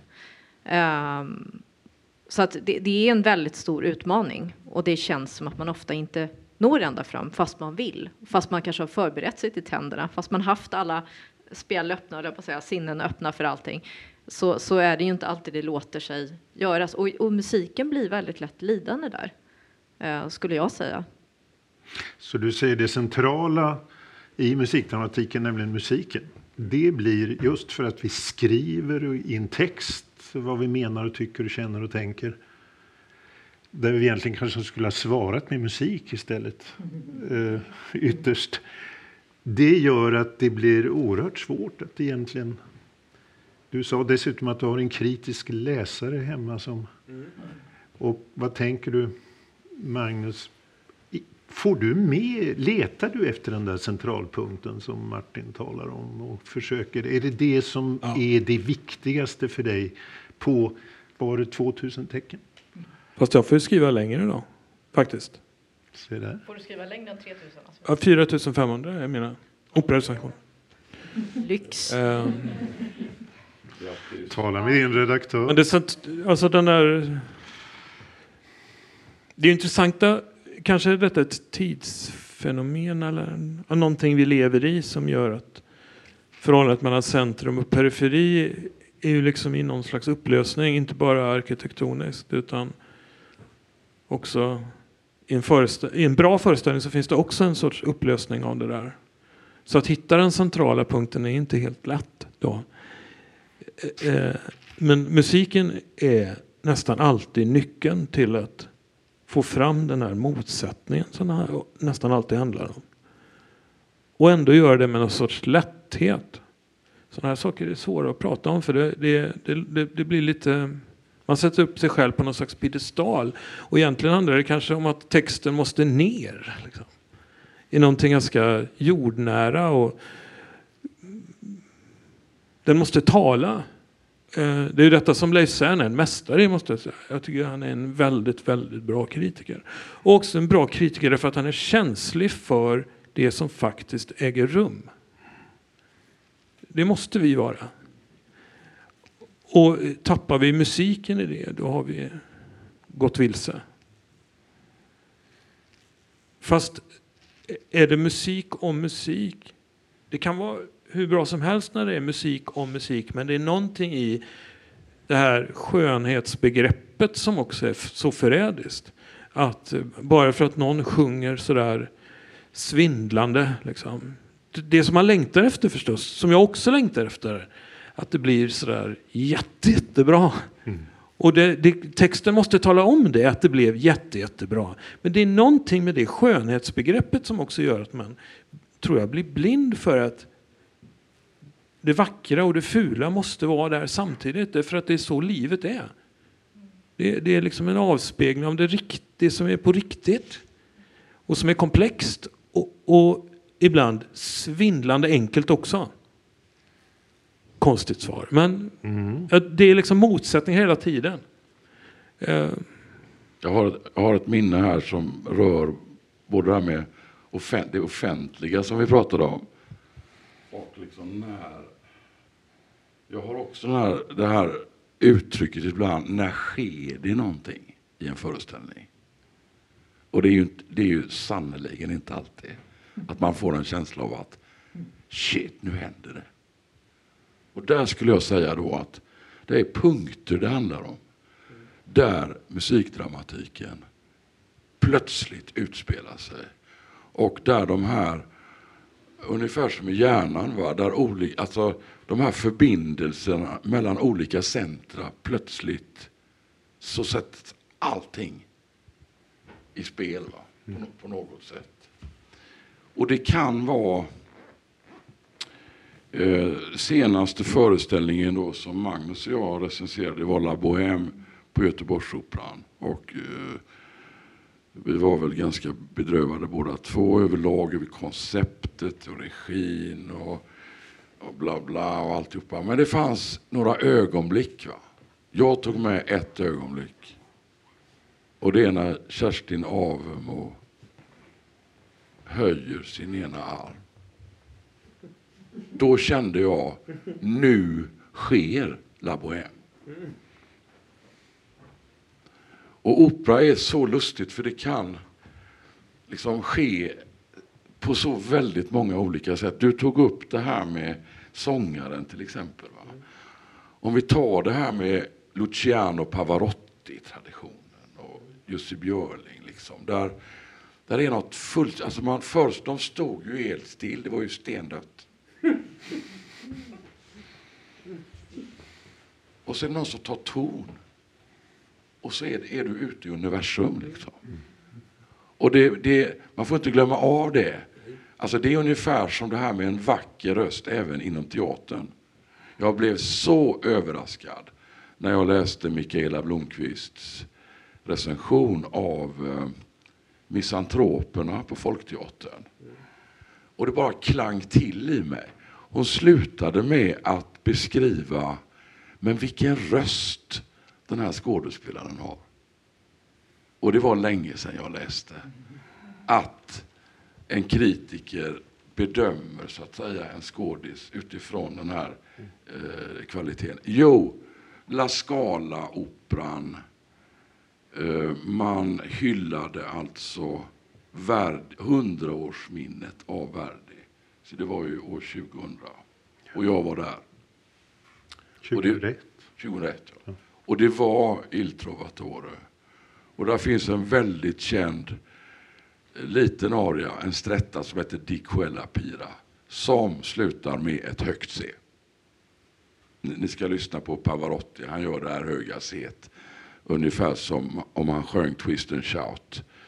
Alltså när Springsteen har sjungit Twist and Shout i 12 minuter, då låter han ungefär så där uppe. Va? Det, är, det är fyr och flamme. Riccardo Muti då, som är världens främste eh, operadirigent i någon mening, chef på La Scala då. Han accepterar inga grejer som inte står i Verdis partitur. Och där finns inget högt C. Så att eh, det är tenorer som genom tiderna så har de lagt till lite höga scen här och där. För att publiken går ju igång. Precis som publiken går igång med Springsteen. Men det som händer då är att publiken blir alltså helt vansinnig. Italienarna. Och börjar bua. För att det inte kommer. För att höga set uteblir. Och, och ni som inte har varit på La Scala, ni ska veta det att dirigenten står väldigt, väldigt utsatt. Det ser ut nästan som att han eller hon står ute bland publiken. Har en väldig närhet till, fysisk närhet till publiken och närhet över liksom scenrampen. Och det blir alltså ett monströst buande. Och då bryter Maestro föreställningen, vänder sig om, riktar sig upp till de här balkongerna där det värsta skränet kom och säger det här på ungefär, det här är ingen jävla cirkus. Det här är opera. Och så tar han diskussionen. Och så får man diskutera en kvart. Helt naturligt, det är en offentlig plats. Det är ju torget de är på, italienarna. Det har alltid varit deras torg. Maria Callas gjorde så också. Eftersom de var två läger va, i publiken. En del hatade henne, en del älskade henne. Så hon bröt också vissa scener. Och bara tog, tog, tog diskussionen. Tog. Det är också opera som vi ska förhålla oss till. Hörrni, då kommer vi osökt in på det sista temat. Och där har du skrivit Magnus hur kan Göteborgsoperan ta tillvara det viktiga arvet från Stora Teatern och regissörer som Radok och Glaser, som nämndes förut av dig Martin, och som senare fått ytterligare accenter av Hovardas och Christopher Loy. Alltså en tradition, och där CERN som får vara med en gång till, det förutsätter dock överblick och korrespondenser, två bristvaror i ett samhällsklimat som jagar aktualiteter och där varje händelse punktbevakas för att lika snabbt lämnas åt sitt öde. Jämförelser är av lättbegripliga skäl inte välkomna bland teaterfolk. Det upplevs som att bli vägd istället för att bli sedd. Men man behöver inte jämföra för att sätta betyg. Jämförelser är teaterns grammatik, dess förmåga att bilda sammanhängande meningar av lösryckta ord och repliker. Att få överblick, tänker jag att han menar.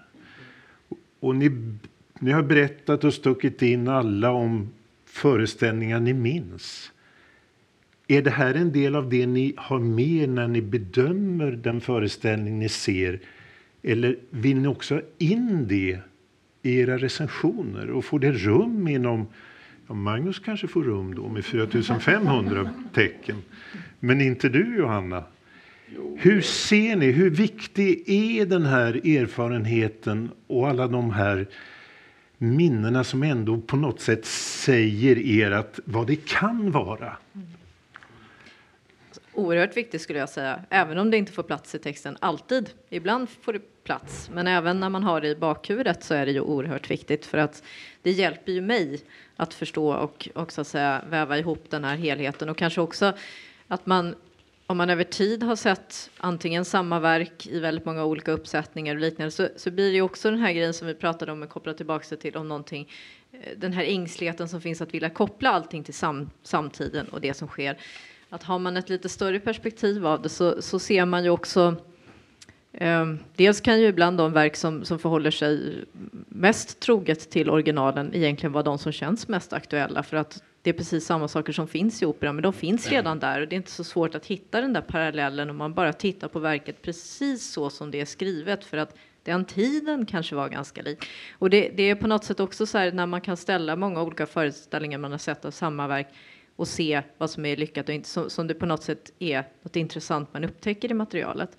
En annan sak är ju att det att man har följt vissa regissörer. Alltså visst, det, det, är naturligtvis alltid problem om det skulle vara ett negativt bagage man bär med sig kring någonting. Men jag skulle säga att det är ett mindre problem än att man kanske har sett något positivt som den här, alltså verkligen har ett, ett man vet att den här regissören har potentialen att göra en bra sak. Men det är då man också kan få syn på vad som egentligen är problemet. Var det materialet som var problemet eller var det regin som var problemet?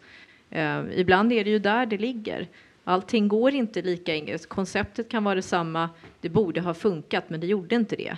Och då, genom att ha den här erfarenheten och jämförelsemöjligheten så kan man få syn på vad det faktiskt är. Lånar jag diktor, få syn på det hela så att säga. Vad, vad, vad som är eh, problemet. Och då får man klämma in det på de där tecknen på något sätt. Magnus?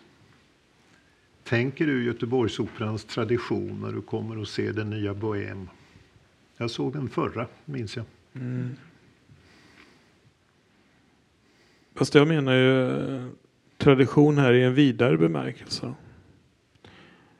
Eh, det är ju viktiga aspekter alltså som eh, är på väg att erodera i någon mening. Som blev anledningen till att nu har ju Radok hållit på så länge men eh, det, det, är väldigt tråkigt att han slutade som han gjorde. Behöver inte gå in, det, det finns massa detaljer i detta som, som gör att det blir kanske obegripligt för er som publik också vad det handlar om här. Men, eh, det var viktiga saker som ägde rum på Stora Teatern som handlade om hur ensemblen arbetar. Eh, mycket av detta kommer fram i Etiens Mozarts-uppsättningar och blir materialet som utspelar sig i Bröderna Mozart som fortfarande är faktiskt en väldigt angelägen film. Eh, och som också berättar om de omöjliga sakerna som sker när operan så att säga, släpper in en annan sorts eh, teateruppfattning eller ett, en annan samhällsuppfattning som stör den där klassiska skönhetsidén. Liksom. Eh, och erfarenheterna av det arbetet. Det handlar om att förvalta det arvet. Och givetvis hela tiden ge det ett nytt innehåll så att det är levande konst. Det, handlar, det är inte ett museum vi befinner oss i. Alltså. Och det har varit ett antal viktiga föreställningar på Göteborgsoperan som skiljer sig från det där som är liksom mer officiös kultur. Där man riskerar någonting. Det här är en av nyckel, ett av nyckelorden förstås. Att en föreställning vågar riskera någonting. Att någonting sätts på spel. Och det har, det har skett. Nu finns det starka krafter som, jag säger inte att man vill ta bort den här historien. Men det är någonting med traditionsuppfattningen här som oroar mig. Det är därför jag skriver så. Mm. Och jag tycker vi ska vara så många som möjligt måste ta det här på allvar och försvara konstens frihet. Och konstens frihet att vara någonting annat än det som bara fyller i konturerna av det vi redan visste. Och det är risktagandet. Mm. Precis. Så att, ja, jag kan berätta lite kort om en sak jag har gjort nyligen som kommer ut i bokform i slutet av april tror jag. Eh, så jag, jag, jag, fick ett uppdrag att, skri, att, skriva om Göteborg som musikstad under hundra år. Eh, och det blir sammanlagt eh, i, en, i en större bok som handlar om teatern och musiken. Och jag har pratat med ganska många människor här. Och också vet att det är någonting med minnen av saker och ting som det känns viktigt att liksom komma in till. Och eh, bland annat pratat med Elisabeth Eriksson som var med i Bröderna Mozart och upp, jobbade på Stora Teatern från kring 1970 och framåt. Um, och det, det, var jätte, jätteintressant att få höra liksom, massa ja, saker som kanske delvis är nästan off the record. Det, det, det, där handlar det också om, det är en annan sorts känslighet, det har ingenting med kritikerns uppdrag att göra, men att, att vara i dialog. Liksom. Det, det, för mig är detta superviktigt. Och, och, och, försöka förstå också de konstnärliga villkoren man arbetar under. Så att vi är en del av ett mycket större kollektiv. Eh, och någonstans slutar det med att jag, jag, jag, försöker, jag håller inte föreläsningar och kritik på det sättet, men jag, är väldigt intresserad, jag undervisar ganska mycket och jag tycker det är viktigt. När jag undervisar måste jag lära mig någonting av mina studenter. Eh, det, är inte, det är inte så säkert att de måste lära sig någonting av mig, men jag måste lära mig av dem. Och jag tycker att kritik står i dialog med massa saker. Stå, den står i dialog med traditionen och den står i dialog med samtiden och den ställer också kritiska frågor till allting. Så det växelspelet är så jäkla viktigt. Och om inte jag pratar med exempelvis sångare eller regissörer eller med publiken för den delen. Det känns jätteviktigt att vara någon slags detta blir mer kanske uppenbart när man går på Konserthuset, som jag gör väldigt ofta. Det är väldigt speciellt när de här människorna som kanske har gått i det här huset 50-60 år, de måste jag respektera. Jag sitter inte, inte, inte inne med sanningarna alltså. Utan det, det är vars och ens dialog och minnen av saker och ting som bär upp det här. Det det vill jag verkligen understryka. Och det har med kritikens roll att göra. Du nämner ju, Martin, kan du ta den tråden, betydelsen av konstnärer som för vidare en tradition och ett förhållningssätt till hur man gör opera, hur man närmar sig musikdramatik eller musikal. På Dramaten, när jag kom dit, då var det Per Werner Karlsson man talade om. Man talade om Alf Sjöbergs fantastiska uppsättningar som ingen nästan hade sett men som hade förändrat hela teatern fast det kom kanske bara några tusen och såg dem. Och naturligtvis Ingmar Bergman. Och att de för en tradition som blir väldigt fysisk och väldigt eh, reell för ensemblen som sen är där. Och innebär ett kunnande som man närmar sig varje nytt verk med. Och så lever vi nu, inte minst i operavärlden, där det är operahus, man samproducerar med Covent Garden och Berlin och Wien. Och det finns inte den där traditionen, för att ta ett annat ord, som överlämnar en stafettpinne i ett hus där det har fått växa, ett växthus. Precis.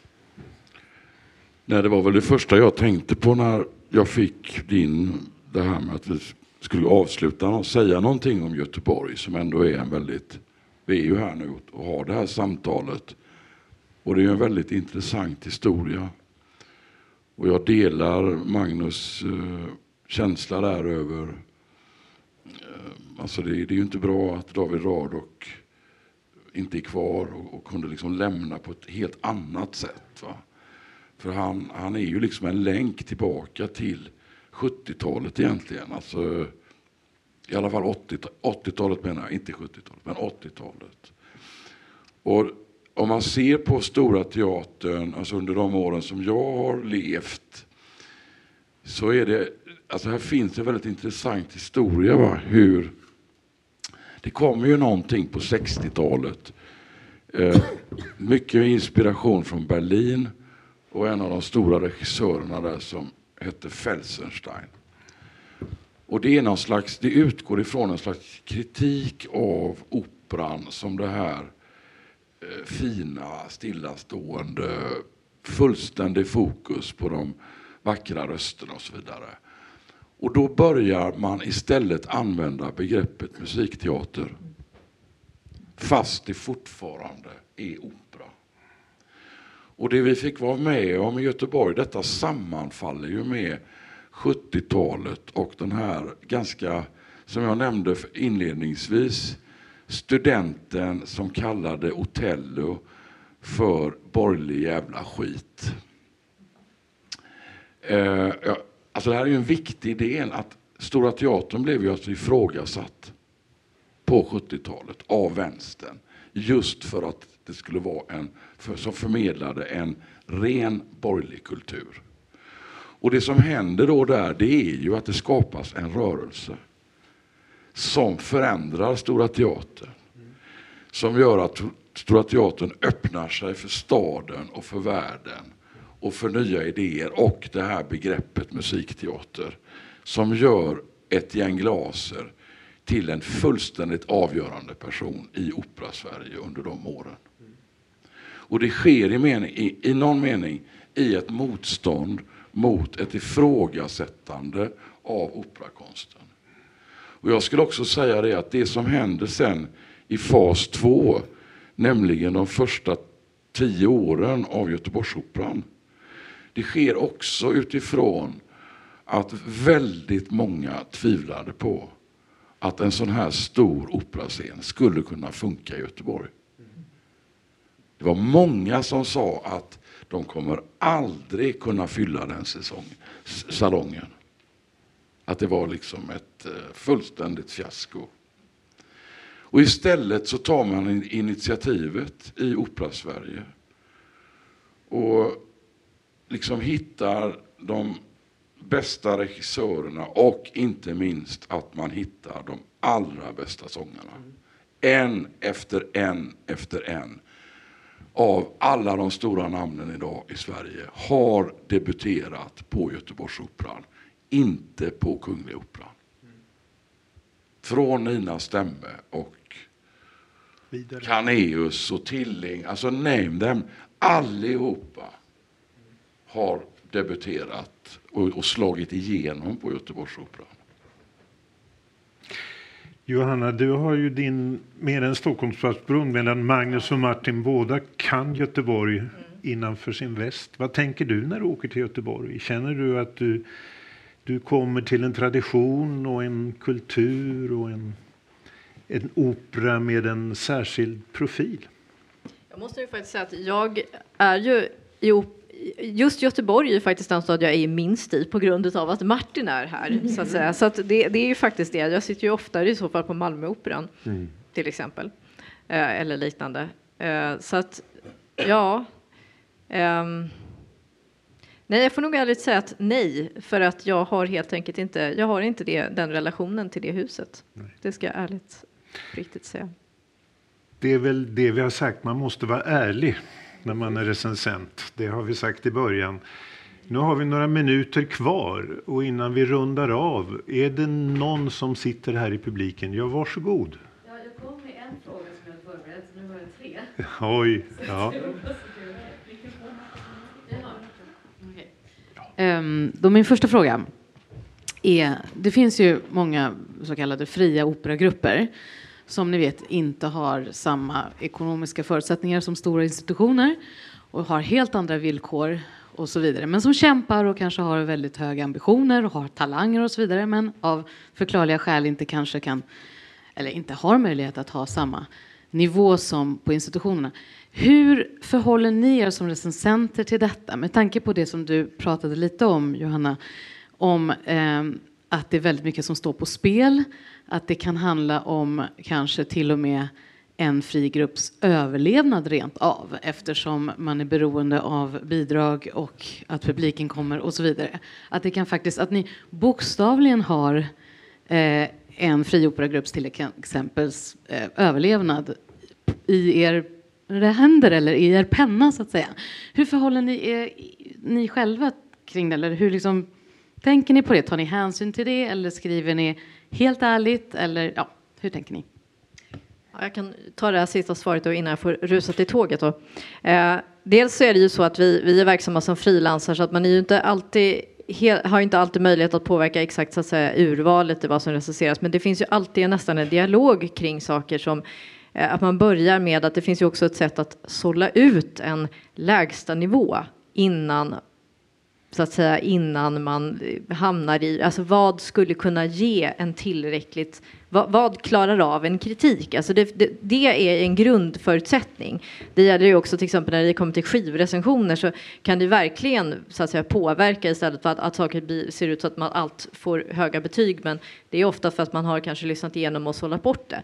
Eh, när det gäller eh, det här så är det, det är klart att det kan vara ett debuterande sällskap om man tycker någonting verkar intressant och så men är det på den nivån att detta är är en nystartad grupp, apropå tradition, eh, som, som har chansen så är det givetvis så att man som kritiker måste också kunna ge saker en chans.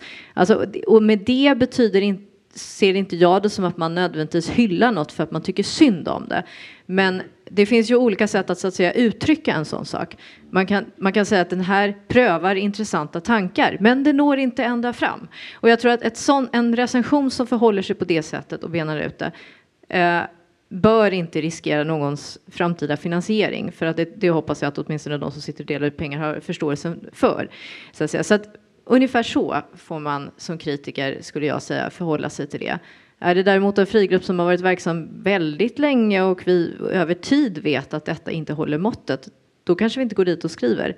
Eh, då är det en signal i sig att detta faktiskt inte är värt vår upp eller läsarnas tid heller. Så skulle jag säga.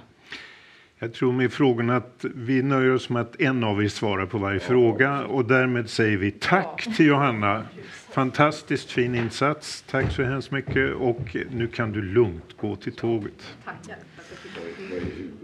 Eh, det är tio i åtta och vi ska sluta nu om fem minuter. Då hade jag en liten fråga. Tack för jättespännande samtal tycker jag. Verkligen intressant. Nej, men jag tänker på den här debatten som har varit lite nu att ja, men kanske inte just musikdramatiken, men scenkonsten spelar väl inte så stor roll så att den ska få ett mediautrymme och de artiklar som var, att den inte är med i samhällsdebatten. Ni har ju svarat på det, men jag gick ändå och funderade på vad är det som har förändrats tycker ni och har det? För jag, jag tänkte jag såg på de här, om man tittar på Kulturnytt och Kulturstudion och de här programmen som också recensera så är det, ja nu var det om parfymens ursprung, eh, var det ett avsnitt om, om Zlatans staty som höggs ner. Visst, det är ju kultur, men jag kan bli hemskt ledsen över hur lite vi får höra av alla de eh, saker som pågår på våra scener i, idag. Det ges så lite utrymme för när man tittar på eh, tv så tar de upp en viss typ av det är ju inte kritik. Och tittar man i tidningarna förr fanns förhandsreportage och massa, alltså konsten syntes på ett annat sätt tyckte jag. Eller är jag så gammal och jag följde allt det här mycket bättre? Jag vet inte vad som är vad. Vad tänker ni kring det? Var det en del av den diskussionen också? Att scenkonst, ja men det är något som vi gör där vid sidan av, men det är inte det vi i den allmänna opinionen pratar om som något viktigt. Mm, vem av er vill ta den frågan? Jag tänkte ni får en var och sen så avslutar vi det hela. Vill du ta den Martin eller Magnus? Alltså scenkonstens plats i eh, vad ja. ska vi säga, kultur... Jo, men jag kan ju bara bekräfta det du säger här. Alltså det, det är ju, jag, om jag jämför med när jag började på DN 90-talet, då hade vi ju alltså en teater, för det första kallades det för teaterredaktionen. Och då hade vi tre teaterreportrar. Och hur många kritiker var vi? Ja, sex. Och vi jobbade ihop hela tiden.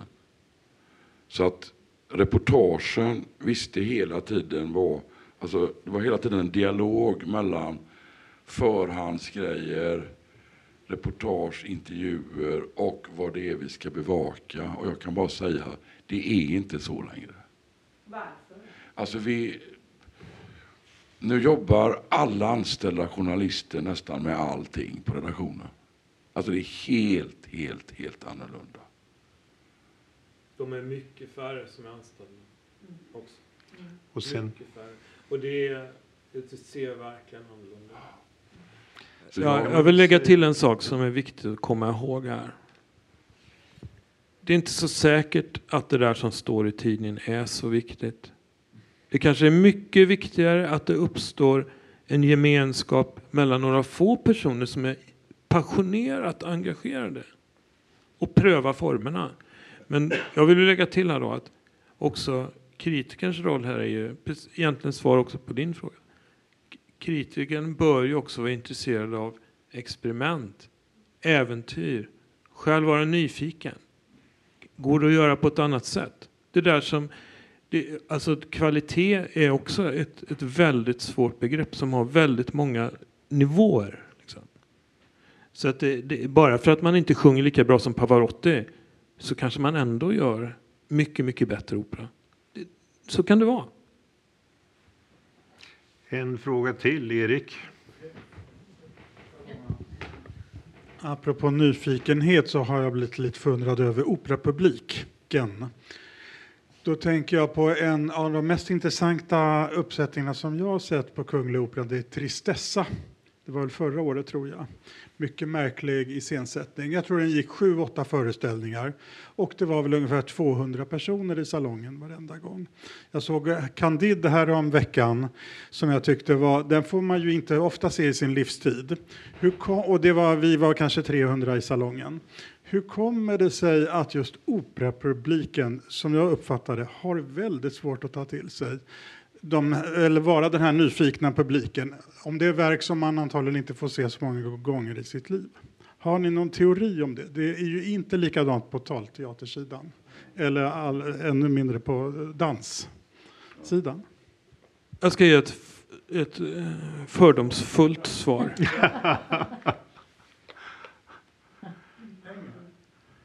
Det finns, det finns en operapublik som är oerhört konservativ och ofta också människor med mycket pengar. Och ju mer konservativa institutionerna är och anpassa sig till de där önskemålen. Det är en del av förklaringen. Tyvärr. För på den väldigt tråkiga Traviata på Operan så är det helt fullsatt. Så att det, det, det, alltså det, det är väldigt märkligt att det är så här. Innan vi slutar, lyft våra livsandar, Martin, så vi inte slutar i detta moll. Fyr och flamme. Fyr och flamma. Och nu får du åka till Körsö. Tack så mycket Martin, tack så mycket Magnus, tack publiken. Martin, innan, jag skulle också vilja tacka eh, Magnus sa passionerat engagerad. Tack för ett passionerat engagerat samtal och tack för att ni är så passionerat engagerade i konsten. För det märks ju och det har varit eh, ynnest att få lyssna på er. Och tack för att du höll ihop detta så bra Staffan. Så en stor applåd till alla.